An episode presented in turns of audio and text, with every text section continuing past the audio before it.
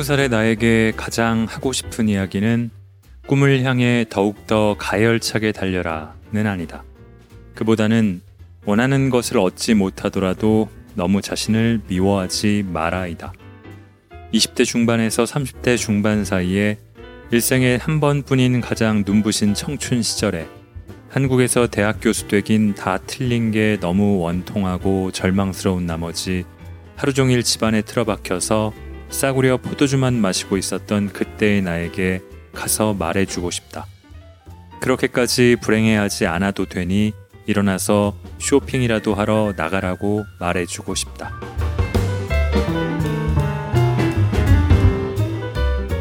골라드는 뉴스룸 책 읽는 순간 북적북적입니다. 3주 동안 안녕하셨습니까? 저는 심영구 기자입니다. 자, 여름의 한복판이자 올해의 한가운데를 지나가고 있습니다. 그런 생각 해보신 적 있으신가요? 지금이 내 인생 전체에서 어느 정도 지점인가 하는 생각이요.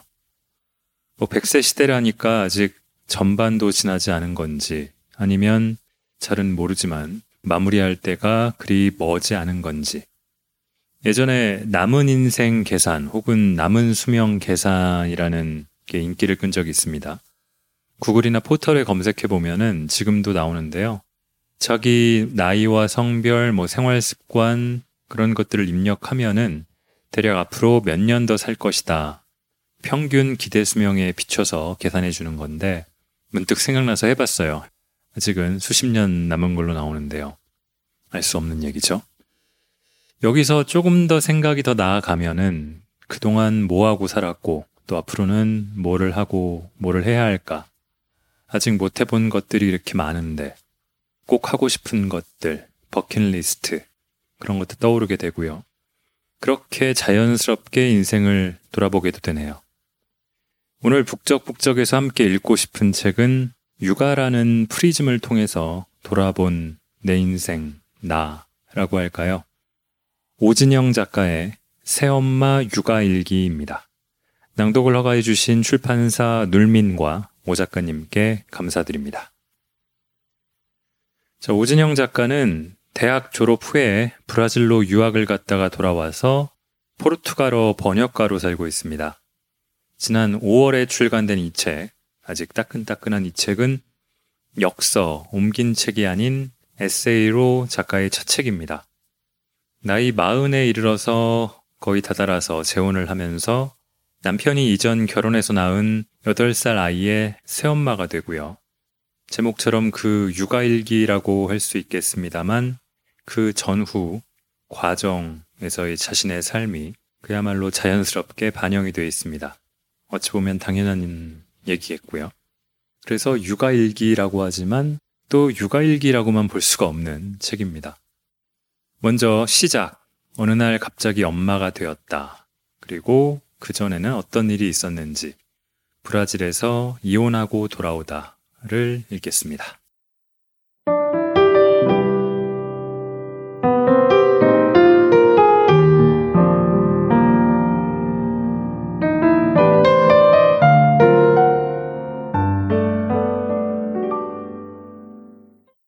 나는 39살에 결혼하여 8살짜리 남자아이의 엄마가 되었다. 결혼 후 주위 친구들에게 나 이제 엄마 됐어. 아들은 8살이야. 라고 말하면 대부분의 사람들이 어떤 반응을 보여야 할지 몰라 난처해하는 표정이 되곤 했다. 그런데 딱 한 명, 이렇게 말해줬던 친구가 있었다. 어머, 횡재했네? 완전 날로 먹었잖아. 그 친구 말대로 8살 아이의 엄마가 되는 건 날로 먹는 일이었다. 가장 힘든 육아 시기, 즉, 갓난애 보느라 잠 못 자고 기저귀 갈고 걸음마 시작하면 잠시도 눈못 떼고 졸졸 쫓아다니는 시기에 육아 노동을 홀랑 건너뛰고 공짜로 엄마가 되는 일이었다. 8살 초등 2학년 아이는 이미 말귀를 다 알아듣고 눈치도 빤하다. 어른 찜쪄 먹는 말도 잘한다. 1년여 전부터 아빠 여자친구라고 알고 있었고 같이 놀러 다니기도 했던 아줌마였던 내가 준성아, 오늘부터 엄마라고 불러. 라고 말하자 아들은 그 말이 땅에 떨어지기도 전에 즉각 나한테 엄마라고 불렀다. 아들이 처음 나를 엄마라고 불렀던 날은 지금도 기억이 생생하다. 우리는 남편이 운전하는 차를 타고 어디론가 가는 중이었다. 앞좌석에 앉았던 내가 뒤에 앉아있던 아들을 향해 몸을 돌리고 내가 이제 네 엄마니까 엄마라고 부르라고 말했다. 그런 말을 왜 하필이면 운전 중인 차 안에서 했는지 그 앞뒤 사정은 정확히 기억나지 않지만 그러자마자 아이가 덥석 받아서 나를 엄마라고 불렀던 순간에 짜릿했던 감격은 어제 일처럼 떠오른다.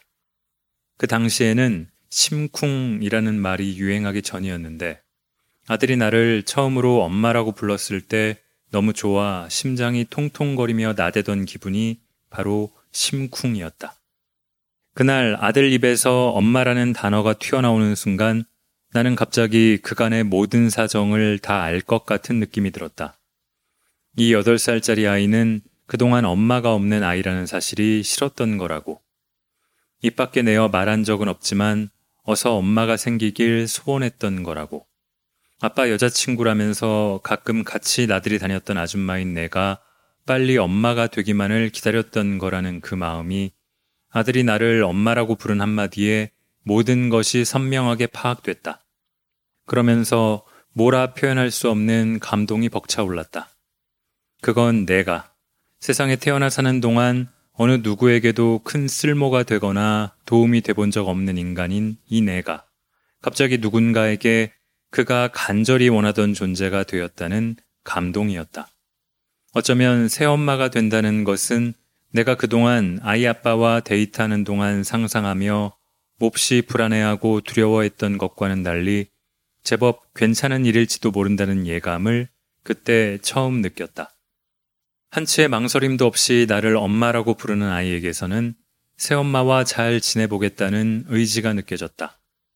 애가 이렇게 나오는데 명색이 어른인 나는 기꺼이 어른답게 아이보다 한술 더 뜨는 투지와 열의를 불태워야겠다고 그런 각오를 그날 했던 것 같다.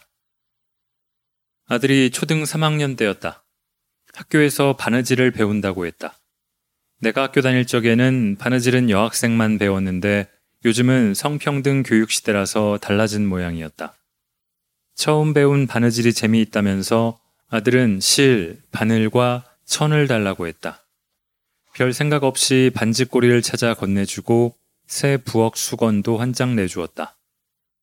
얼마 후에 아들이 들고 온 흰 수건천에는 삐뚤삐뚤한 실글씨로 엄마 사랑해요 라는 수가 놓여 있었다.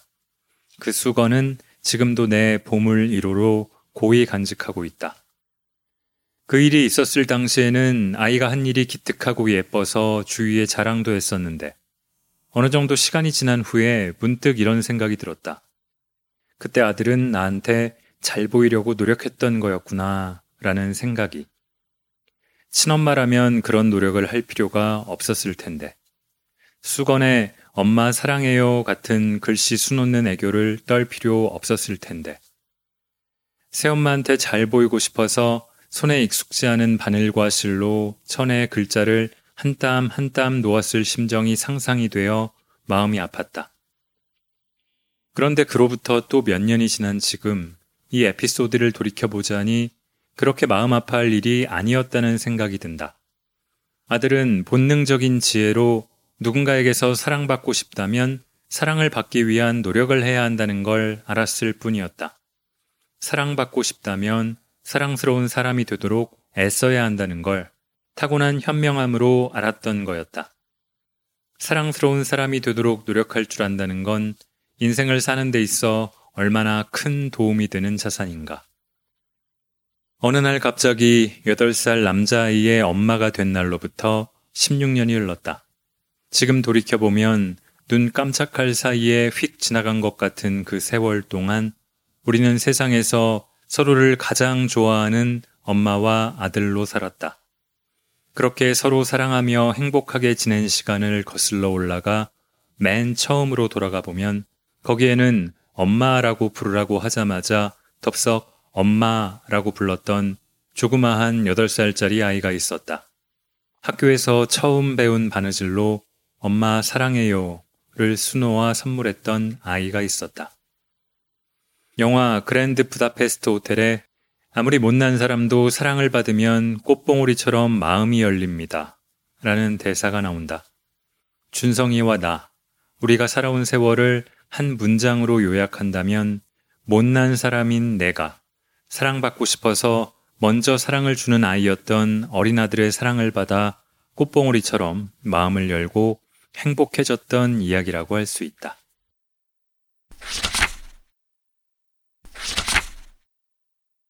1990년에 브라질로 유학을 갔다가 상파울로에서 12년을 살았고 2002년에 다시 서울로 돌아왔다. 브라질에는 인류학 박사학위를 따러 갔었다. 순조롭게 학위를 취득했다면 대학에서 가르치는 직장을 구하러 한국에 돌아왔을 텐데 나는 박사까지 가지 못하고 석사과정 수료에서 주저앉고 말았다. 공부하러 외국 갔다가 학위 못 따고 현지에서 눌러 앉은 사람들은 흔하다.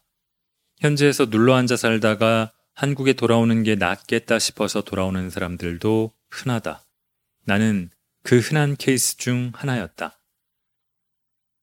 브라질은 포르투갈어를 쓰는 나라다. 나는 대학 졸업할 때까지 포르투갈어를 전혀 배워본 적 없었다. 서울대 대학원 인류학과 다니는 1년 동안 브라질 유학을 가겠다고 포어 공부한 게 다였다. 애당초 포르투갈어를 겨우 1년 공부한 실력으로 브라질 대학원에 진학한 것 자체부터 문제였다. 대체 무슨 오만과 배짱이었을까? 그 나라 말도 제대로 못하면서 어쩌자고 브라질에 석사를 하겠다고 갔을까? 너무나 무모한 도전이었다. 겨우 초보 회화를 뗀 실력으로 이과도 아니고 처음부터 끝까지 말빨로 승부를 봐야 하는 인문학을 하겠다고 지구 반대편으로 날아갔던 건 지금 생각해도 불가사의하다. 그때는 그게 될 줄 알았다. 현재 가서 버티다 보면 말이 금방 늘 줄 알았다. 내가 천재인 줄 알았나? 물론 스스로를 천재라고 생각한 적은 없었다. 그런 건 아니었지만 중고등학교 다닐 때 공부를 잘했었고 서울대 들어갈 실력이 됐으니 현지 가서 언어 익히고 박사학위 받는 정도는 하게 될 줄 알았다. 중고생 시절 나의 장래 희망은 대학 교수가 되는 거였다. 나에게 대학 교수는 대한민국에서 가장 좋은 꿈의 직업으로 보였다. 대학 교수가 가장 좋은 직업이라는 생각은 지금도 변함이 없다. 공부를 해서 학생들을 가르치는 일은 무엇보다도 누구나 아, 교수님이십니까?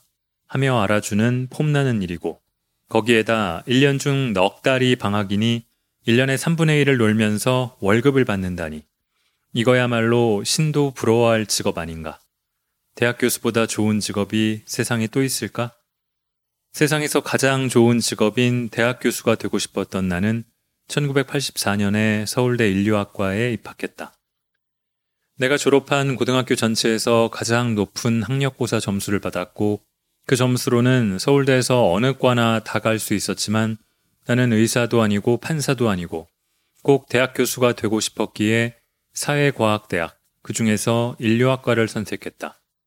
인류학을 고른 건 고등학교 2학년 때 마거린 미드 자서전 누구를 위하여 그리고 무엇 때문에를 읽은 영향이 컸다. 마거린 미드처럼 남태평양 서사모아 섬 같은 곳에 가서 현지 조사를 하고 책을 써서 유명해지고 문화이론을 가르치는 박사 교수가 되는 게 내 꿈이었다. 전혀 알지 못했던 말인 포르투갈어를 쓰는 브라질이 아니라 그래도 중고교 대학 10년 동안 읽고 쓰는 훈련을 했던 언어인 영어를 쓰는 나라로 유학을 갔으면 그 꿈을 이뤘을까? 대학원 1학년에 다니던 어느 날 정부에서 브라질 지역학 연구자에게 국비 장학금을 준다는 공고를 우연히 봤던 것이 함정이고 원흉이었다. 국비장학금이라니 이거 너무 폼나잖아 하며 덥석 물었다가 나는 망했던 거다. 공부가 재미나서가 아니고 대학 교수가 폼나고 편할 것 같아서 인류학 교수가 되고 싶었던 스무 살 시절의 나는 폼나는 거라면 다 탐이 나서 브라질로 유학 가는 학생에게 준다는 국비장학금을 신청했다가 결과적으로 망했다는 게 나의 유학 스토리다. 유학 준비 기간 1년 정도 언어를 배우고 현지에 가서 익히면 석박사 공부할 수준에 이를 줄 알았던 게 큰 패착이었다. 사지선다형 학력고사 답 좀 잘 맞히는 실력이면 그 정도는 될 줄 기대했던 착각의 결과는 혹독했다. 석사과정 수업은 간신히 마쳤지만 내 포르투갈어 실력으로는 인류학 석사 논문이라는 걸 쓸 수가 없었다. 논문을 쓰기는커녕 책을 읽을 수도 수업을 이해할 수도 없었다. 수업을 알아듣고 책을 읽어야 연구를 하든지 논문을 쓰든지 할 텐데 대학원에 적을 두고 있던 시절 내내 포어로 된 전공 서적을 끝내 이해할 수가 없었다. 같이 입학한 대학원 동기들이 줄줄이 박사 논문을 마치고 나갈 때까지도 나는 논문 한 줄을 시작하지 못했다. 그때의 자괴감과 후회로 고통스러웠던 심정이란 이루 말할 수가 없다. 당시 내 나이 20대 후반이었다. 지금 생각해보면 한국에 돌아와서 다른 길을 찾았어도 크게 늦지 않았을 나이였건만 그때는 세상이 다 끝났고 미래가 없어 보였다. 나는 잘난 척 하면서 남들 안 가는 브라질로 유학을 왔다가 인생을 통째로 쓰레기통에 처박은 머저리였고 남들 다 들고 귀국하는 박사학위를 못한 무능력자였다. 창피하고 망신스러워서 도저히 얼굴을 들고 대한민국 땅에 돌아갈 수가 없었다. 한국에는 죽어도 못 돌아가겠는데 마침 사귀던 브라질 교포 남자친구가 결혼하자고 하길래 결혼했다. 그 땅에서 뼈를 묻을 생각이었다. 서울에서 같이 학교 다니다 비슷한 시기에 유학 떠났던 동창들은 박사학위 하나씩 들고 금이 환양 돌아가 내가 그토록 군침 흘리던 대학교 수자리를 하나씩 차고 앉을 텐데 그 꼴을 보느니 브라질에서 살다 죽는 편이 나왔다.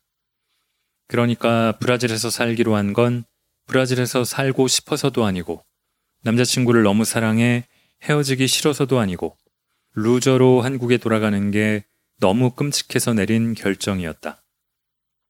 결혼과 함께 되지도 않을 석사 논문은 집어치웠고 뭐든 할 수 있는 일을 찾아 취직을 했다. 그때쯤에는 인류학 책은 못 읽어도 신문, 잡지, 뉴스는 읽을 만큼이 되었고 그 정도의 포어 실력으로 구할 수 있는 직장을 구했다. 그런데 취직을 했더니 포어가 늘기 시작하네. 전공서적 붙들고 있을 때는 그렇게도 안 읽히고 무슨 소리인지 못 알아먹겠던 포어가 밥줄이 걸리자 읽히기 시작했다. 목구멍이 포도청이라는 옛날 말은 진리였다. 그 후 한국에 돌아와서 포르투갈어 소설책 6권을 번역했고 포어 문학 번역가라는 명함을 들고 다닐 수 있었던 건 순전히 쌍파울로에서 직장 다니던 그 시절에 포어가 들었던 덕분이다. 하지만 20살이 넘어 배운 외국어 실력이 느는 데에는 한계가 있었다. 어려운 학술 서적을 술술 읽는 정도까지는 안 바라지만 말은 유창하게 하고 싶었는데 그게 좀처럼 잘 되질 않았다. 어렵고 복잡한 포어 문장을 어렵고 복잡한 한국어 문장으로 번역하는 건 웬만큼 자신 있었다. 읽고 쓰기는 된다는 얘기다. 그런데 말하기와 듣기는 10년이 되도록 거기서 거기인 수준에 머물렀다. 어렵고 복잡한 내용의 말을 포어로 유창하게 말하는 실력으로는 좀처럼 올라가지질 않았고 듣기도 마찬가지였다. 드라마나 영화 대사는 다 알아듣겠는데 TV 토론 같은 건 중간중간에 못 알아듣는 대목이 많았다. 외국어를 모국어처럼 익히는 능력은 10대 후반에서 20대 초반에 완전히 닫히는 창문과 같다고 한다. 내가 포어를 배우기 시작한 건 그 창문이 닫힌 후였다. 포어를 듣고 말하는 실력은 브라질 땅에서 아무리 오래 산다 해도 초등학교 3학년 대화 수준 이상이 될 수 없을 거란 슬픈 예감이 들었다. 이대로 50년, 60년을 어린아이처럼 말하고 들어야 하는 세상에서 계속 살고 싶지 않았다. 내 나이 어른이 구사하는 언어로 말하고 듣고 농담도 하고 진지한 주장도 하고 우기고 싶은 말 우기고 반박하고 싶은 말 반박하고 싶었다. 언어 때문에 주눅들지 않고 소통할 수 있는 내 모국어 세상으로 돌아오고 싶었다. 결혼하고 7년 정도 지났을 무렵 모국어를 쓰는 곳에서 살고 싶다는 갈망이 더는 누를 수 없는 수위에 이르렀다. 박사학위도 못한 루저로 한국 땅에 돌아가 대학 교수가 된 동창들 얼굴 보는 것이 아무리 끔찍하다 해도 죽을 때까지 초등학교 3학년처럼 말하고 들으며 사는 건 그보다 더 끔찍한 일이고 더 못 견딜 일이라는 판단을 내렸다. 애당초 결혼의 목적이 사랑하는 남자와 가족을 이루어 행복해지는 거였다면 그 정도 이유로 헤어지지 않았을 것이다. 그러나 첫 번째 결혼의 목적은 한국에 돌아오기 싫다는 도피였다. 그런데 브라질에 계속 산다는 게 한국에 돌아가는 것보다 더 싫은 일이 되었으므로 결혼을 깰 수밖에 없었다. 브라질에서 살기로 결심한 이유는 사랑하는 남자와 헤어지기 싫다거나 그와 가족을 만들고 싶어서가 아니라 단지 박사학위 없이 처량하게 돌아오기 싫다는 것이었기에 평생을 어린애처럼 말하며 사는 일이 박사학위 없는 처량함보다 더한 비극이라는 계산이 서는 순간 브라질은 버려도 되는, 아니 버릴 수밖에 없는 카드가 되었다는 것이다. 나의 어머니는 내가 왜 브라질에서 이혼하고 돌아왔는지 지금도 이해하지 못하신다. 이 책을 통해 제발 이제는 이해해 주시기 바란다. 결국 나는 36살이던 2002년에 한국으로 아주 돌아왔다. 첫 번째 남편과는 아이가 없었기에 헤어지기 어렵지 않았다. 첫 번째 남편은 훌륭한 사람이었다. 죽을 때까지 초등 3학년처럼 말하면서 살기 싫어서 여기서는 못 살겠다는 내 마음을 150% 이해해 줬다. 나와 헤어지는 것이 세상에서 가장 슬픈 일이지만 브라질에서 계속 사는 게 그토록 불행하다면 나를 위해서 슬픔을 참고 보내주겠노라고 했다. 한국에 돌아가 부디 행복하게 잘 살라고 나를 축복해 줬다. 세상에 그런 남자도 있냐고요? 네, 있습니다. 첫 번째 남편은 그 후 재혼해서 떡두꺼비 같이 잘생긴 아들 낳고 쌍파울루에서 잘 살고 있다.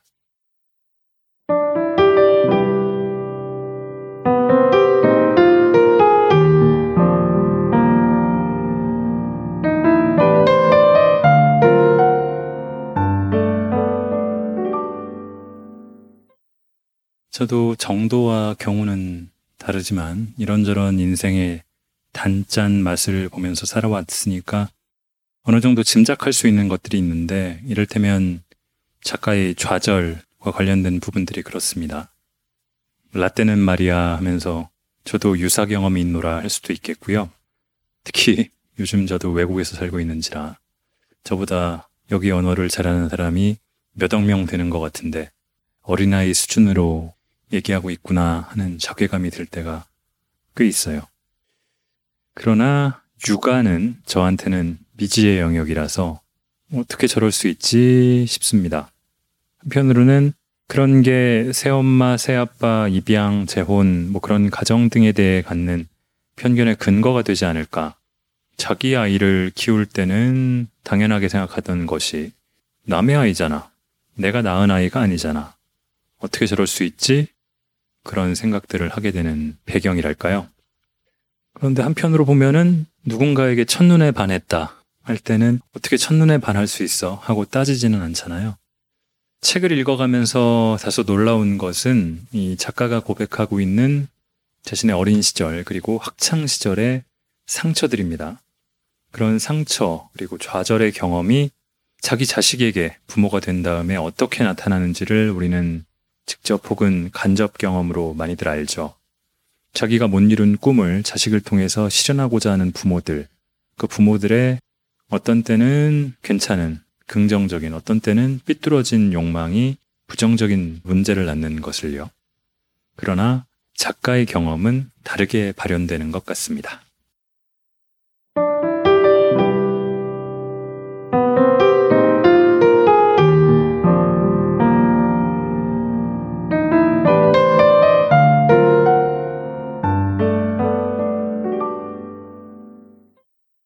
나는 왜 애를 낳고 싶지 않았는가? 그 이유를 설명하자면 내 엄마 얘기부터 해야 한다. 이 책은 내가 엄마가 되어 살아본 체험담인데 그 이야기를 하기 위해서는 나의 엄마가 내게 어떤 존재였는지를 가장 먼저 말해야 할 것 같다. 엄마가 나에게 누구인지를 한 문장으로 말한다면 내가 가진 모든 좋은 것, 자랑하고 싶은 것을 전부 나에게 준 사람이다. 세상에서 가장 감사하고 사랑하는 유일무이한 존재다. 한 문장으로 엄마를 정의한다면 그러하다. 그런데 한 문장이 아니라 엄마에 대해 A4 용지 한 장 분량을 쓴다면 두 번째 문장은 그렇기는 하지만 이라고 시작할 수밖에 없다. 엄마는 내게 가장 좋은 것들을 갖도록 베풀어준 사람인 동시에 그렇기는 하지만 내 안에 가장 슬프고 아픈 마음의 원인이기도 했다. 어쩜 그건 내 엄마와 나뿐만이 아니라 세상 모든 부모와 자식 관계의 숙명일지도 모른다. 부모는 자식에게 가장 많은 것을 주고 가장 좋은 것을 베푸는 동시에 어쩔 수 없이 가장 큰 상처와 피해를 주는 존재다. 나의 엄마는 어떤 경우에도 자식을 방치하거나 양육을 소홀히 한 적 없이 육아에 최선을 다했던 보통 엄마였다. 신문사 기자였던 아버지 월급은 삼남매를 키우는데 크게 모자라지도 크게 풍족하지도 않았고 부모님은 그 시대 중산층 부모가 자식들에게 줄 수 있었던 최선의 교육 환경을 제공하는데 있는 힘을 다했다. 그랬건만 나는 사춘기를 거치면서 내가 어떤 삶을 꾸려가고 싶은지 생각하기 시작할 무렵부터 아이는 낳지 않겠다는 결심을 굳혔다. 왜 그랬느냐 하면 엄마는 우리를 키우면서 너무 불행해 보였기 때문이었다. 엄마가 우리를 대하는 태도를 보면 아이를 낳아 키운다는 것은 피할 수 있다면 피해야 하는 매우 힘들고 몹쓸 일 같았다. 요즘 말로 극한 직업 같았다. 내 눈에 비친 엄마는 나는 어쩌다 보니 세상에 너희를 내놓아서 그 책임을 져야 하니 너희를 열심히 키우기는 한다만 자녀의 양육이란 벗어나고 싶은 일종의 형벌 같은 것이란다. 라고 잊을만 하면 큰 소리로 짚어주는 사람 같았다. 내 기억 속의 엄마는 늘 화가 나 있었고, 우리 삼남매가 무슨 실수라도 저지르면 그 화가 폭발해서 우리에게 고래고래 소리를 질렀다. 회초리 등으로 매를 든 적도 많았다.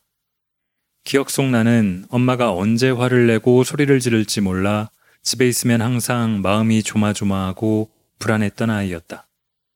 중고등학교 시절에는 학교가 끝나면 언제 폭력적으로 돌변할지 모르는 엄마가 있는 집구석에 들어가기 싫었다. 한 동네 사는 같은 반 친구 중에 마침 내가 엄마한테 불만이듯 아빠한테 불만이 많아 역시 집에 가기 싫어하는 친구가 있었다. 우리는 당장 의기투합하여 베프가 되었다. 반가우면 친구와 동네 골목길을 돌아다니며 각자의 부모가 얼마나 잔인한 폭군인지, 그래서 우리는 얼마나 불쌍하고 비참한 신세인지를 놓고 경쟁적으로 한탄을 하다가 너무 늦으면 또 혼날 테니 마지못해 집에 들어가곤 했다.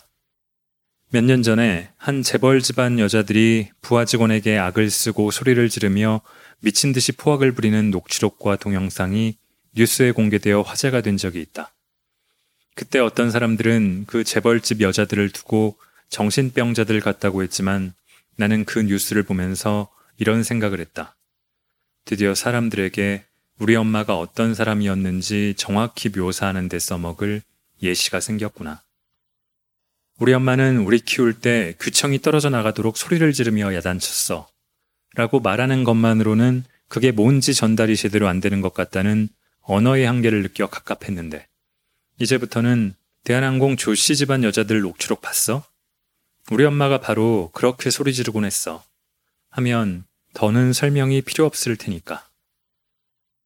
어떤 사람이 상대방한테 그런 식으로 화를 내는 것에 대해 나는 그 사람은 그 상대방 때문에 몹시 불행한 사람이라고 여길 수밖에 없었다. 청소년 시절의 나로서는 다른 해석의 여지를 둘 수 없었다. 내게 있어 엄마는 우리를 키우는 일 때문에 한없이 불행한 사람이었고, 아이를 낳아 기른다는 건 그런 불행을 자초하는 일이었다. 나는 인생에서 대단한 행복을 바라지는 않았지만 그 불행만은 피하고 싶었다. 그건 그다지 어려운 일도 아니었다. 아이를 원하지 않는 남자랑 결혼만 하면 얼마든지 피할 수 있는 불행이었다. 대한항공 집안 여자들처럼 소리를 지르며 우리를 키웠다는 이유로 지금도 엄마를 원망하느냐면 그렇지는 않다. 이제는 이해한다. 고만고만한 나이에 애 셋을 키운다는 것은 사람의 진을 빼는 일이라는 것. 인내심을 고갈시켜 때로 극단으로 내몰리는 일이라는 것. 어린 자식이란 조심할 필요 없는 만만한 존재였으니 성질이 치밀어 오를 때 참지 않고 폭발했을 뿐이라는 것.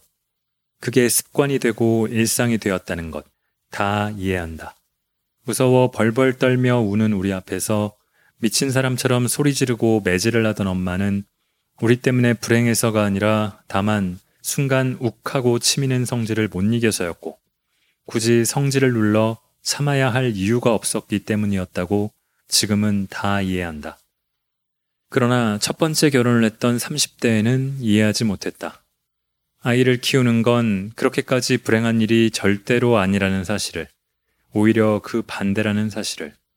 우리 엄마도 결코 불행한 사람은 아니었고, 오히려 우리를 키우면서 아주 많이 행복했으리라는 사실을 깨달은 건 내가 어느 날 덜컥 8살 아이의 엄마가 되고 나서였다. 아이가 너무 예뻐서 어쩔 줄 모르고, 아이가 울면 나도 울고, 아이가 웃으면 나도 웃는 날들이 지나던 중 비로소 알았다. 우리 엄마도 나 때문에 이렇게 행복했었을 것임을. 물론 그 행복을 표현도 했었을 거라고. 그랬지만 나는 나쁜 기억이 주는 상처만 고집스레 들여다보며 자기 연민에 빠져 있느라 엄마가 우리를 두고 행복해 했던 장면은 기억하길 거부했을 뿐이었다는 걸 아이를 키우면서 그제서야 깨달았다. 내 자식을 키워보니 알았다. 행여 옛날에 우리 엄마가 내 마음에 상처 준 것처럼 나도 아들 마음에 상처 줄세라 내 딴에는 많이 조심했다고 생각했는데 아이의 기억은 그렇지만은 않았다. 혹시나 금이 갈세라 흠집이 날세라 아끼는 크리스탈인 양 아이 감정을 소중히 받들어 모시며 살았노라고 나로서는 자부하고 있다. 그런데 가끔 아들과 얘기를 하다 보면 내가 자기를 서운하게 했던 언행을 기억 속에 꽤 여러 수집해 놓고 있길래 놀랄 때가 있다. 내가 열심히 보살펴준 아홉 가지는 당연하게 여기고 다 잊어버리면서 내가 미처 못 챙겨준 한 가지만 기억하며 노여워하는 아이를 보면서 또 깨닫는다. 나도 그랬을 거라고. 엄마가 베풀어준 아홉 가지는 제쳐두고 한 가지만 오래 끌어안고 살았던 거라고. 오랫동안 마음에 꽂혀있던 원망의 바늘을 뽑아내고 이제는 평화롭게 살아야지. 언제까지 이럴 순 없어. 엄마를 극복하고 행복해야지. 라는 마음이 그전에도 없진 않았다. 아니, 없지 않은 정도가 아니라 미움을 극복하고 마음의 평화를 얻어 행복해지는 것 말고 다른 것은 아무것도 중요하지 않았다. 그것 외에 인생에서 더 바라는 게 없었다. 세상에서 가장 가깝고 소중한 존재를 미워하는 고통에서 벗어나고 싶었다. 램프에서 나온 거인이 알라딘의 소원을 들어준 것처럼 엄마를 미워하는 고통에서 벗어나고 싶다는 나의 소원을 이루어준 건 우리 아들이었다. 나는 어쩌면 언제까지나 그 미움에서 헤어나오지 못하고 살았을지도 모른다. 내게 아들이 생기지 않았다면 아마 그랬을지도 모른다. 꽃잎보다 예쁜 볼에 입맞추면 정신이 몽롱해지도록 행복해지는 아들이 내게 생기지 않았다면 나는 몰랐을 것이다. 아이를 품에 받아 안고 금이야 오기야 키우는 내 사랑은 알고 보니 엄마가 나에게 베풀어 준 끝모를 사랑 덕분에 내 안에 만들어진 자산이었다는 사실을 끝내 몰랐을지도 모른다. 아들을 돌보며 어쩌다 내 안에 이런 건강한 사랑이 들어와 있을고 신기하여 들여다보니 그 사랑의 원천은 먼 옛날 내가 자랄 때 넘치도록 부어준 엄마의 사랑이었다. 엄마 덕분에 만들어진 내 안의 사랑. 그 자산으로 나는 아들을 행복하게 돌볼 수 있었다. 엄마가 나에게 얼마나 큰 선물을 줬는지를 알게 해준 것이 아들이 나에게 준 큰 선물이다. 엄마의 사랑은 나도 모르는 사이에 내 안에서 자라나 아들에게 흘러가고 있었다. 핏줄이 연결되지 않았어도 그렇게 엄마와 나, 우리 아들은 사랑으로 연결된 식구다.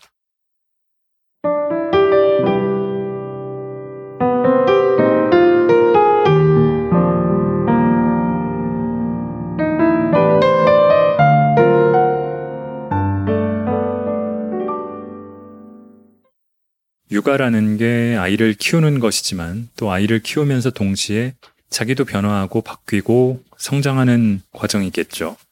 상호작용이니까요. 처음에 회사에 들어와서도 후배나 말단 직원으로만 배우고 혼나고 경험하다가 하나씩 연수가 쌓이고 주기가 올라가고 책임이 더해지면서 선배나 팀장, 관리자의 입장을 알게 될 때 그러하듯이 아이가 자라고 그만큼 부모로서 나도 자라지 않았을까요? 그래서 이 새엄마 육아일기를 읽으면서 8살 아이가 17년이 지나 25살 청년으로 성장하는 과정을 담았지만 한편으로는 39살 아이가 56살 장년으로 성장하는 모습까지 동시에 볼 수 있는 것 같습니다. 제가 더욱 공감할 수 있었던 지점은 그런 면이었던 것 같고요. 그런 의미에서 일기 한쪽을 더 읽겠습니다.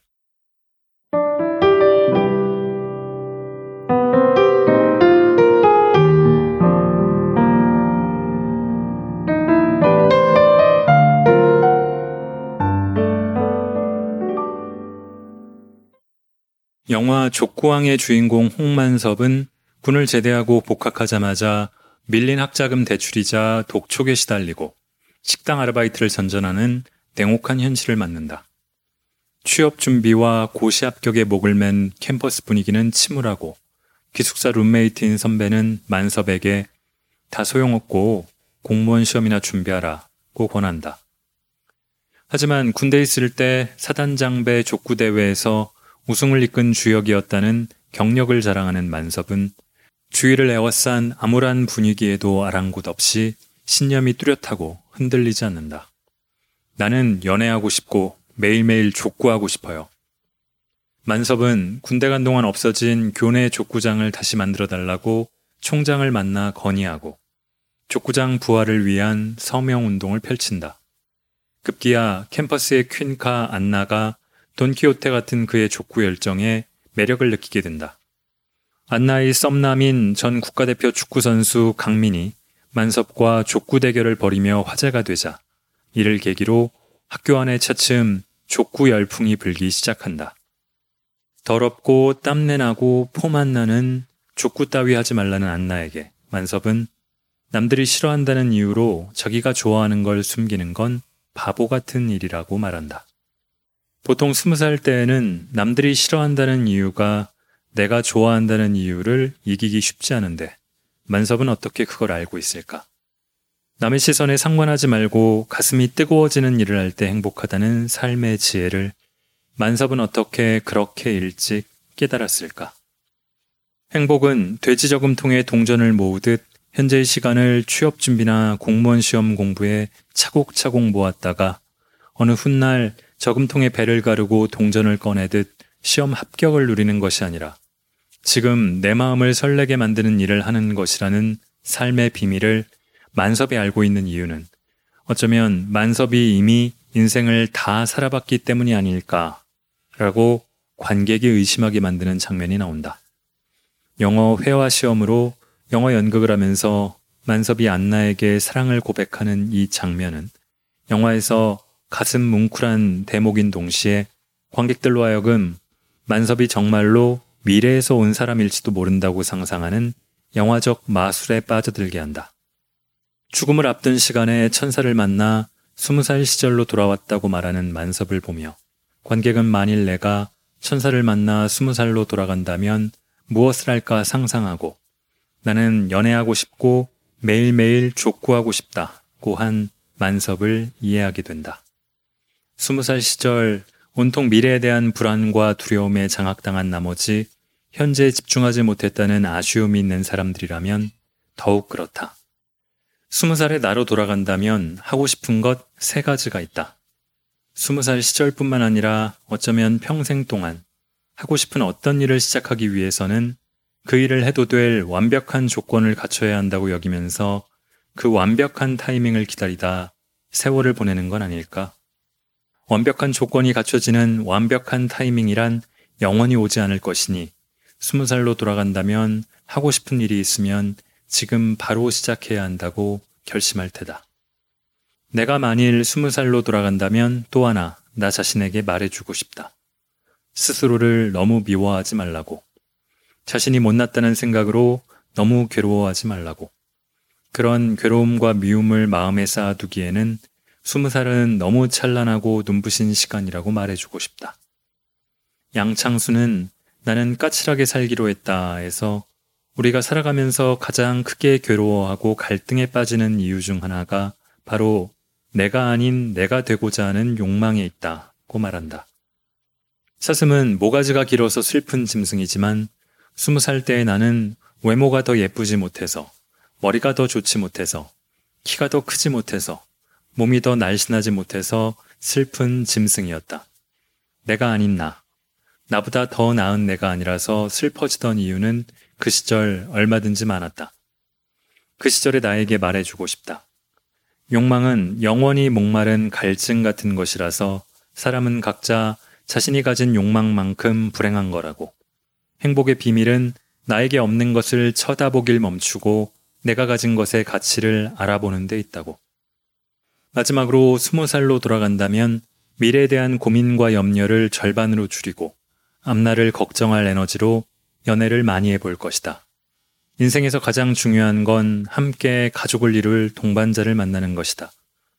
나와 잘 어울리는 상대, 가장 가까운 친구가 될 상대. 서로 같이 있으면 가장 편하고 재미나는 시간을 보낼 수 있는 동반자를 만나기 위한 준비이자 연습으로 사람을 여럿 만나 사귀어 볼 것이다.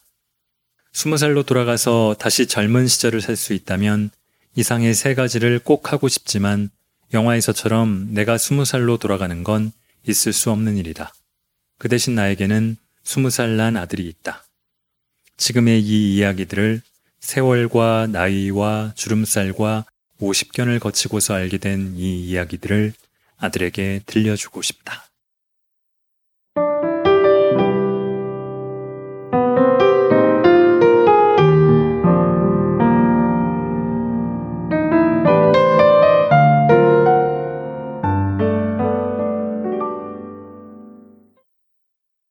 새엄마 육아일기라는 이 책의 제목이 적당합니다만 더 좋은 제목이 있지 않았을까 하는 아쉬움도 있습니다. 육아를 통해 성찰하고 깨닫게 된 사랑과 행복에 관한 이야기라고 더 임팩트 있게 담을 만한 제목이 없을까 싶다가도 담백하게 지금 제목이 더 나았나 싶기도 하네요. 무엇보다도 술술 읽히게 쉽게 잘 썼고 아주 진솔한 작가의 성품이 묻어나서 더 반가웠습니다. 자, 북적북적이 300회를 맞았습니다. 코로나 상황이 더 한국에서는 엄중해진 시점이라 제가 좀 멀리 나와 있어서도 그렇고 뭔가 떠들썩하게 하기는 어렵지만 계속해서 들어주시는 많은 분들 덕분에 안 잘리고 이렇게 계속하고 있습니다. 북적북적을 지탱하는 건 이 청취자분들 그리고 좋은 책을 계속 내주시는 작가분들, 출판사 그 덕분이죠.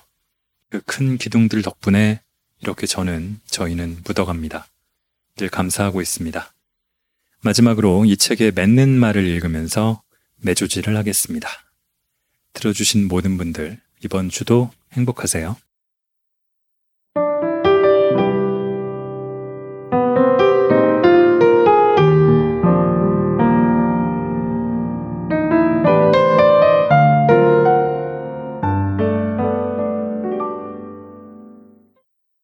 오래전 일이다. 한 출판사로부터 책을 내자는 제안을 받은 적이 있다. 나더러 글을 쓰라는 제안은 아니었고 아이템을 줄 테니 진행과 편집을 맡아보라는 거였다. 책 내용은 오피니언 리더급 여성 유명 인사들로부터 20살의 나에게 보내는 편지라는 원고를 받아 묶어내보자는 기획이었다. 전에 내가 여성 잡지사 다니면서 인터뷰했던 여성 유명 인사들 중심으로 섭외해서 20여 명 정도의 원고를 받아 책으로 내자는 게 출판사 측 제안이었다. 유명 인사한테 원고 청탁을 해본 사람은 알겠지만 유명 인사에게 원고 받는 건 쉬운 일이 아니다. 그게 만만한 일이 아니라는 걸 알면서도 그때 내가 하겠다고 나섰던 건 스무 살의 나에게 하고 싶은 말이라는 주제가 꽤 호소력 있게 들렸기 때문이었다. 유명 인사든 아니든 누구나 젊은 시절의 나를 만난다면 해주고 싶은 얘기가 있지 않겠어? 누구나 금방 쉽게 쓸 수 있는 내용일 것 같은데? 라는 생각으로 덥석 제안을 물었다. 그래서 전에 인터뷰 기사를 쓴 인연으로 연락처를 알던 이들을 중심으로 대한민국 여성 유명 인사 원고 청탁 섭외에 들어갔는데 한 달 남짓 열심히 전화통을 돌려보고 이메일로도 간곡히 애원해봤지만 원고를 주겠다는 사람이 20명은 커녕 5명도 안 되는 바람에 결국 기획안을 접고 말았다. 오래전 이 일이 떠오른 건 이 책을 쓰다 보니 지금 20대 초반인 아들에게 주고 싶은 말을 모아놓은 모습이 됐기 때문이다. 20살로 돌아가 나에게 하고 싶은 이야기라는 건 결국 지금 20살인 아들에게 해주고 싶은 얘기일 테니까. 타임머신을 타고 돌아가 2, 30년 전에 나를 만난다면 해주고 싶은 얘기 1순위는 물론 삼성전자 주식을 사모으라든가 IMF가 왔을 때 집안 현금 총동원해서 땅과 집을 사놓으라는 얘기겠지만 그런 얘기 말고 일종의 삶의 지혜를 전하고 싶다면 무슨 얘기를 하고 싶을까? 스무 살의 나에게 가장 하고 싶은 이야기는 꿈을 향해 더욱더 가열차게 달려라는 아니다. 그보다는 원하는 것을 얻지 못하더라도 너무 자신을 미워하지 마라 이다. 20대 중반에서 30대 중반 사이 인생의 한 번뿐인 가장 눈부신 청춘 시절에 한국에서 대학 교수 되긴 다 틀린 게 너무 원통하고 절망스러운 나머지 하루 종일 집안에 틀어박혀서 싸구려 포도주만 마시고 있었던 그때의 나에게 가서 말해주고 싶다. 그렇게까지 불행해하지 않아도 되니 일어나서 쇼핑이라도 하러 나가라고 말해주고 싶다. 머지않아 눈은 침침하고 기억력이 쇠퇴해 아침에 읽은 글 점심 먹고 나면 생각이 안 나는 날이 금방 온다. PC 앞에서 글 좀 쓰려면 손목이 떨어져 나가고 어깨가 빠지는 것 같아서 책 읽고 공부할 엄두가 안 나는 날이 네가 생각하는 것보다 훨씬 빨리 오니까 대학 교수 못 됐다고 신세 한탄할 그 시간에 아직 안 침침한 눈과 아직 안 아픈 어깨로 더 돌아다녀 보라고 말해주고 싶다. 물론 눈 침침하고 건망증 심하고 50견에 시달리는 대학 교수가 눈 침침하고 건망증 심하고 50견에 시달리는 한량보다 훨씬 낫기야 하겠지만 그렇게까지 그런 꼴로 인생 다 끝난 것처럼 주저앉을 일은 아니라고. 그러고 있지 말고 브라질 사는 동안 페루니, 볼리비아니, 아르헨티나니 옆 나라로 배낭여행이라도 다녀오라고 말해주고 싶다. 그러다 보니 책 내용이 아들아, 너는 이렇게 살아라. 시계 훈계가 많이 들어간 것 같은데 그럴 의도는 아니었다. 나는 이 책이 아들을 향한 가르침의 전달이 아니라 아들이 내게 준 사랑과 공감에 대한 감사이기를 바란다. 그 고맙다는 인사를 집에서 아들한테만 해도 되었겠지만 굳이 책으로 내고 싶었던 이유는 이러하다. 우리는 인생에서 행복해지려면 기본적인 몇몇 조건들을 갖춰야 한다는 사고방식을 은연중에 주입받는다. 이를테면 건강한 신체, 잘생긴 외모, 혈연으로 이어진 가족, 좋은 학벌, 안정적인 직장, 가끔 해외여행을 할 수 있을 만한 금전적 수입 등이 그 조건들이다. 세상에는 이 모든 조건을 갖추고 사는 사람들도 있지만 그중 몇 가지는 없이 사는 사람들도 많다. 특히 살다 보면 이런 조건들은 있다가도 없어지고 없다가도 생긴다. 살다 보면 사고가 나서 장애인이 되기도 하고 살다 보면 재혼 가정을 꾸리기도 한다. 그리고 그런 일이 생기더라도 사람들은 행복하게 살 수 있다. 행복은 조건이 완벽하게 구비되어야 주어지는 게 아니라 가까이 있는 사람들을 사랑할 때 느끼는 것이기에 그렇다. 의붓 부모와 의붓 자식도 그런 사랑과 행복을 누리며 살 수 있다는 이야기가 하고 싶어서 이 책을 썼다. 이제는 다 커서 군대 다녀온 대학생이지만 지금도 아들을 바라보는 내 눈에는 그 옛날 처음 같이 살게 되었을 때의 8살 사내아이가 보인다. 자식은 아무리 나이가 들어도 부모 눈에는 어린애라는 말이 그래서 있는가 보다. 마음이 어둡고 울적하다가도 그 8살짜리 아이가 내 삶을 바꿔놓은 마법을 떠올리면 흐린 구름 사이로 햇살이 퍼지는 것처럼 환해지고 따뜻해진다. 내 품에 왔을 때부터 지금까지 아들은 항상 그런 존재였다. 내가 어릴 적 즐겨보던 TV 프로그램으로 장학 퀴즈가 있었다. 수년에 걸쳐 시청했던 장학 퀴즈에서 딱 한 장면이 나에게 아주 인상적이었고 그 후로 오랫동안 기억에 남았다. 우승자가 결정된 후 진행자가 축하 인사와 더불어 두어 가지 질문을 던지는 짧은 인터뷰였는데 가장 존경하는 인물이 누굽니까? 라는 질문에 그 우승 남학생은 결연한 표정과 말투로 저는 세상에서 우리 아버지를 가장 존경합니다. 라고 말했다. 그 당시 어린 나에게는 그 장면이 굉장히 신선한 충격이었다. 90년대 이후로 집단보다 개인의 의미가 부각되고 한국 사회에서도 가족을 중심으로 하는 개인의 행복이 최우선 순위가 됐지만 그때는 지금과는 조금 다른 시대였다. 그때는 예를 들자면 아내와 자식을 죽이고 전쟁에 나간 계백 장군의 용맹과 조국애가 칭송받던 이상한 시대였다. 존경하는 인물이 누구냐는 질문에 이어지는 아이들 대답이 아버지나 어머니인 경우는 좀처럼 없었고 대체로 이순신 장군이나 세종대왕, 박정희 대통령이던 시절이었다. 장군이나 대왕이나 대통령이 아니라 아버지를 존경하는 것도 신기했지만 개인적으로 더욱더 나에게는 아니 부모를 존경하다니 그럴 수도 있나? 라는 놀라움이 더 컸다. 당시 어린 나에겐 부모님은 존경은 그만두고 좋아하기도 힘들었기에 그랬다. 그랬는데 어느 날 하루는 아들한테서 밑도 끝도 없이 엄마 존경해요 라는 문자가 빼꼼 날라왔다. 아니 갑자기 왜? 용돈이 필요해? 라고 물었더니 수업 시간에 가장 존경하는 사람에게 얘기하라고 해서 그랬단다. 그 순간 먼 옛날부터 기억 속에 있었던 장학 퀴즈 에피소드가 떠오르면서 감동의 도가니 그 자체였다. 생각해보면 수업하다 말고 문자를 보낼 수 있는 존경하는 사람으로는 대부분 부모일 테니 열 중 아홉이 부모에게 보냈겠지만 그렇다고 해도 좋았다. 마흔 살의 엄마, 그러니까 의붓 엄마가 된 후로 삶에서 원했던 건 오직 한 가지였다. 좋은 엄마, 사랑받는 엄마가 되고 싶단 거, 그거 하나뿐이었다.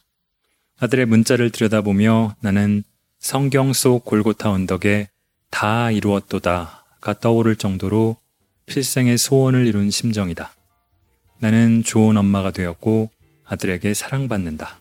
그래서 행복하다. 얼마나 좋은지 모른다. 이번 생에서 나는 더 바랄 것이 없다.